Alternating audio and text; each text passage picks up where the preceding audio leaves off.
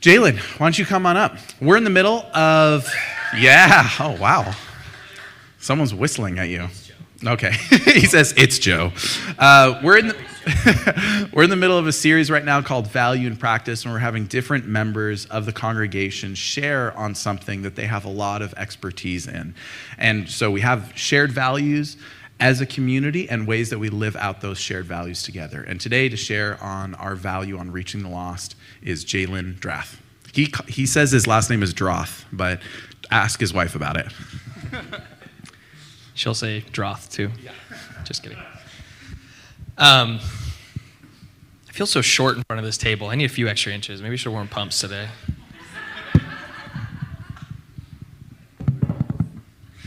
Um, well, I, you know, it's funny. So we, I've just finished up school this this past week, and you know, the great part is that Daniel decided that it was good to give me homework. So, and I got to do some homework and uh, put this all together. Um, so uh, I'm talking about why we need to reach the lost um, and, and, move forward um, with that. So I'm going to start there, um, and that's something I don't think I'm probably going to have to convince many of you of.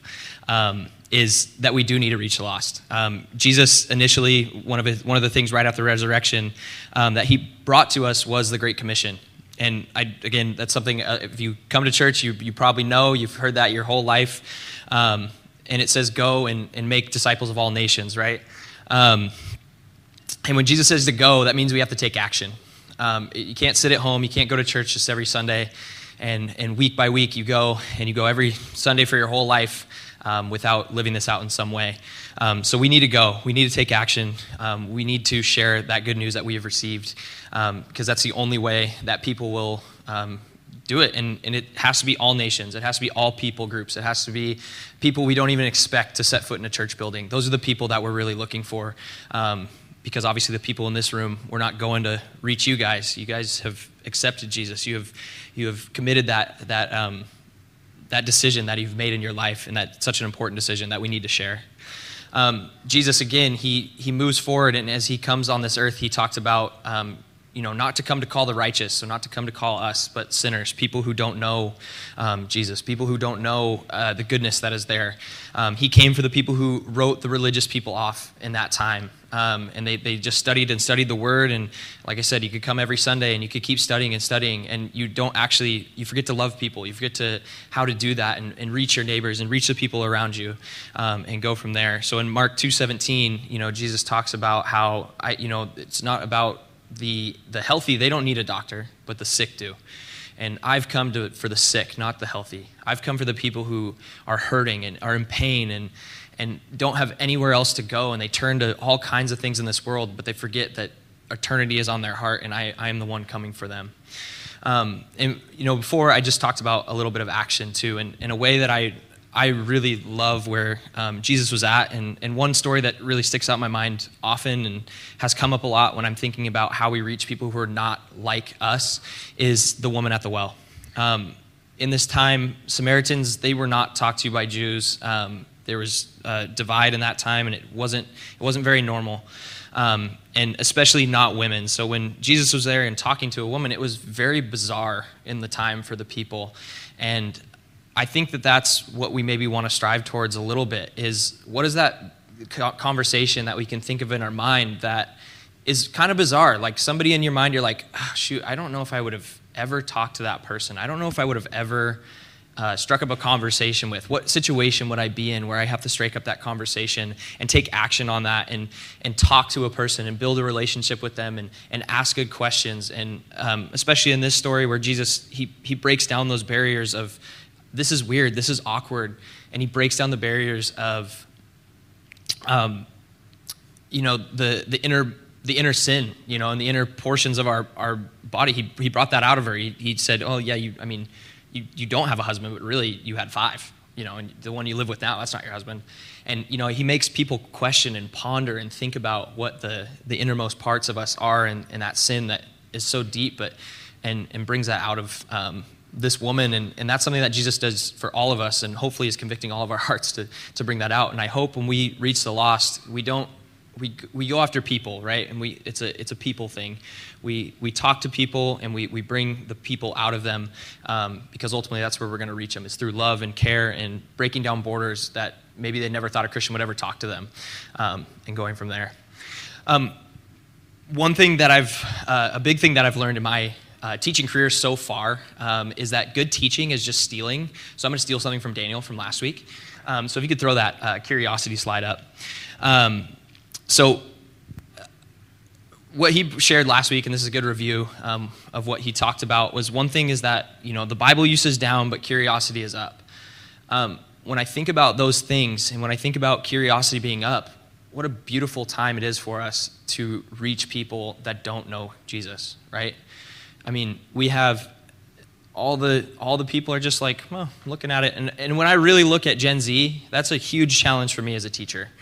Those are the kids that I teach on the daily, right? And kids that are curious and want to know, and kids I get to love well um, and do those things.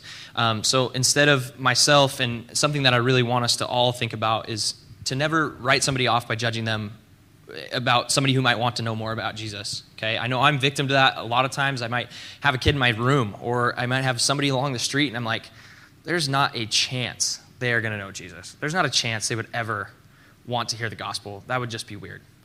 Um, but I think that is so limiting of who God is and His power to open up a heart and and somebody who's rich and, and willing to um, be interested in, and maybe like change their mind and change the notions that they've ever had.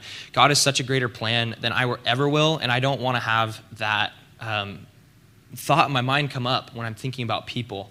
I really desire for people to know Jesus, and I, I want to lead people to the cross and have them make the decision. And it doesn't matter if it's somebody I look at and I'm like, they're so far away from Jesus, or they're so close to Jesus and they're not really following him. I want people to, to do it well.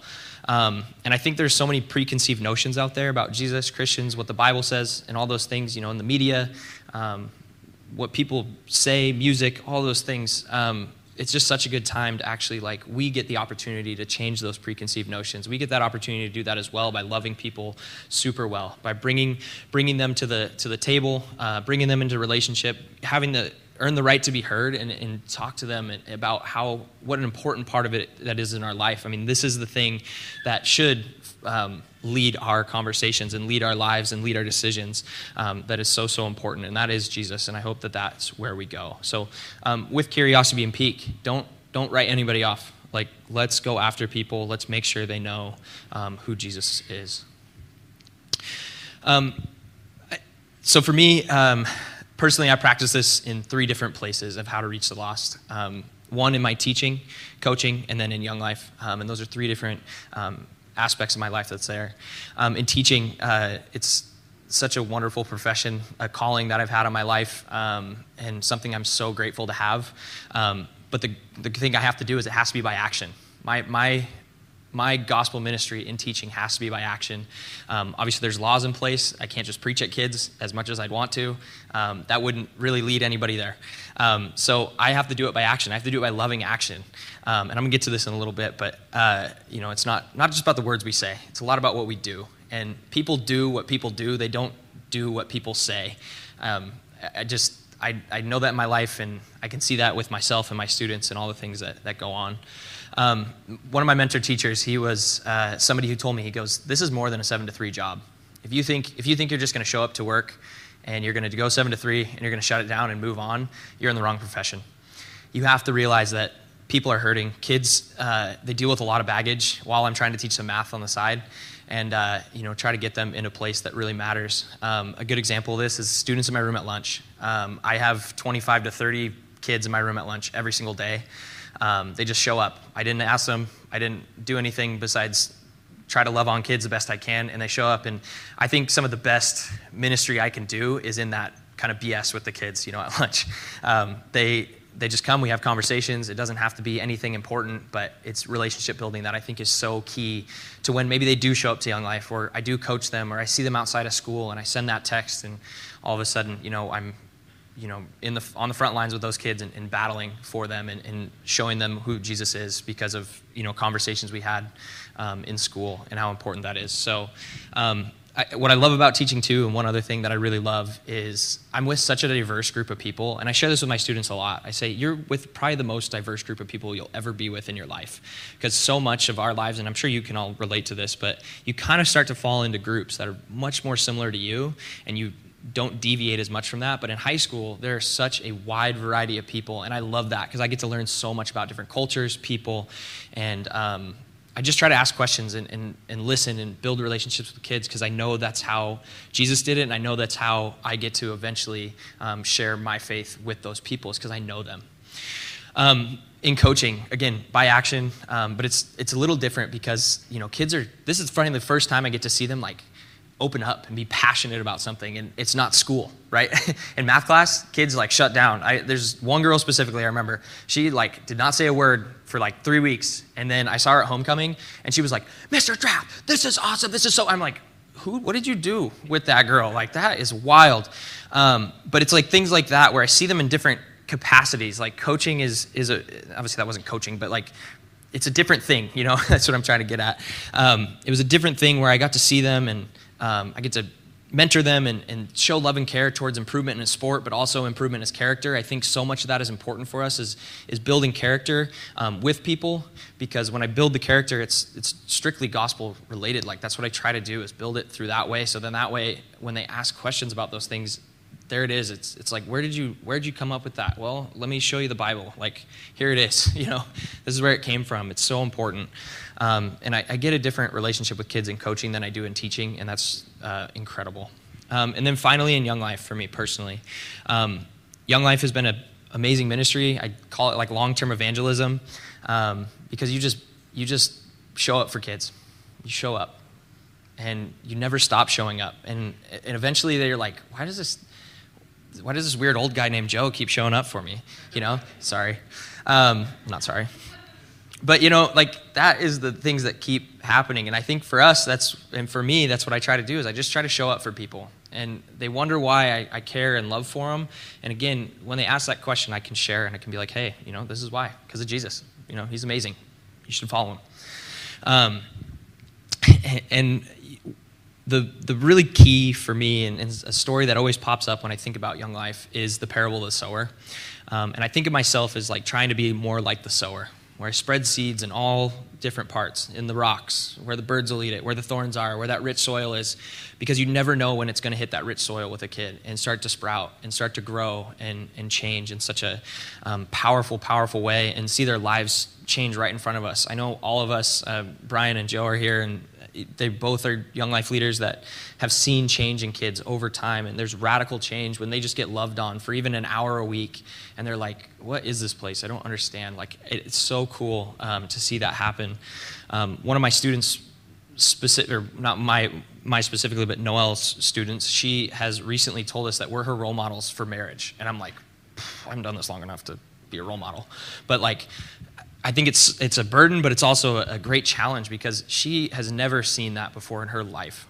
She's been in the most broken uh, relationship with her mom and single parent and never got to see marriage done well. And I know that that's something that she'll see a godly marriage and she'll be able to be like, okay, I need to be treated well in marriage. And that's so important um, and something that I get to do and, and minister in that different ways. So I think also a challenge for us all in this room is like, your marriages are important. Like, pour into them and, and, show that to kids. Like your relationship with Jesus is important. Keep pouring into that so people will see it in, in just your daily action. Um, communally, I think for all of us, we can do this in our community groups. Uh, maybe maybe something that you can do is, is to, to bless those around you. Uh, maybe once a month decide to fulfill a need in your neighborhood. Um, I don't know. You could pop out and do some yard work for somebody, uh, especially in this time. I don't know, um, but that was something I thought of when I was like, how can we do this like communally, like in our little parts of this church? What, what does that look like? Maybe we can bless somebody around us, just in our neighborhood. Um, come together, four or five people, and they're like, this neighbor that doesn't know Jesus is like, why are these four or five people coming to help me? Nobody's ever done this. Like, that's a cool thing to do. Um, and then finally, corporately, um, for us, like as, as the church in general, um, I think we can do this by inviting someone um, we know that has never foot, set foot in a church to something like Congratulations Sherwood, that's coming up August 14th, I believe is the right date. I think I said it right somehow. Um, and that's five churches in the area are going to partner with the YMCA, or five churches and the y- YMCA are going to partner um, to put on a picnic and a, like a fun event for people in the Sherwood community.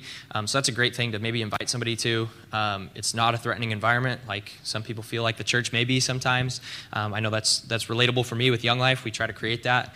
Um, and you know maybe that's the first time they get to hear the gospel, or maybe it's the thousandth time they heard the gospel, and maybe that's the time it hits just like the sower. We're spreading seeds. We're trying to, we're trying to see what happens. And, and when that relationship hits, we show up and, and we show up for those people. So if somebody committed their life to that, you show up for them over and over and over again. Don't just invite them once and be like, oh, cool, you found Jesus? Sweet. All right, see you later.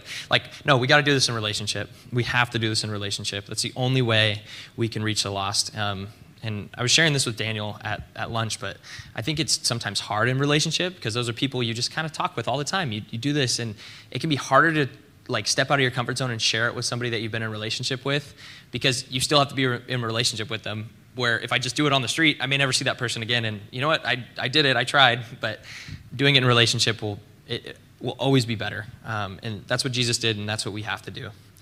Um, so i want to leave you with a quick quote and conclude with this because i think this, this sums it up well um, for me. Wow that is a lot smaller than i thought it was going to be. Okay anyways um, sorry for the, the eyes that don't see as well um, evangelism isn't a doctrine download. It involves doctrine, but God doesn't beam down pure theology onto the unsuspecting. He reaches people through people, and people are tricky. This means evangelism can never be one size fits all. Each encounter will be different. Um, why I love that more than anything is, like I said, it's not about what we say. Okay, I think we all try to have that silver bullet answer. We try to have that perfect thing when somebody somebody asks us a question that challenges our faith, and we're like, I mean, I have this perfect answer that tells them exactly why I believe this, blah blah blah. But it's really not about that. Like God's not just going to be like, boom, theology. You you know understand Jesus. Like no, Jesus was a people person. He showed up for people. Um, he he questioned the people that were through their backgrounds, their desires, their motivations, those assumptions that people made about him. He he dove into that, and and when he was challenged, he he challenged people back with questions. He questioned things. He he learned relationship. He, he, when he uh, came back with an answer, it was often something that would challenge their motivations, challenge their character, and be like, wait, what? That's how I'm supposed to think about it? And they didn't realize that. Um, so I think when we're reaching the lost and, um, and we're thinking about how we love people well, um, we ask questions, we listen, and we, we maybe challenge some thinking. So if somebody was, you know, whatever, you could ask if what gets them up in the morning. You know, what's your motivations each day? What, when you go through grief, what, who do you look to? What do you what do you do? And I don't know if people are going to have a great answer to that. I know for me, obviously, you could share that and be like, well, I look to Jesus when I have you know trouble and pain and, and these things I, I pray and I, I think like you know he's going to come through and I, I have faith that he'll come through. Where some people would be like I don't know I just deal with it. Like they don't they don't know even know what they're doing. So um, ask people questions listen to them be in relationship um, and when they're not sure you just keep showing up. Because when you show up great things will happen. Um, we reach people through our loving action and not our, our great answer to some some question. Thank you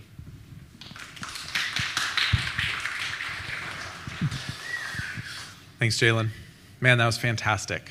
Um, uh, Ian, why don't you come on up? What, what, I want to do now is I'd like for each of us uh, to grab a pen and paper or a phone or something, and uh, we're going to spend a couple minutes listening to the Spirit for the Spirit to share someone in your life who doesn't know Jesus with you. Um, and well, the reason why we, going to listen to the Spirit for this is I think we all know dozens and dozens of people probably that don't know Jesus.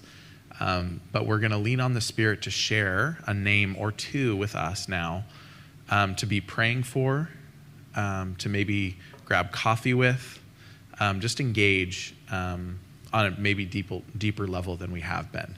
So he's going to play some music, but let's pray and just consider. So, Father, as we listen to you right now, we ask um, for ears to hear the name or two. Um, yeah. And as the name comes, just write it down. So let's listen now.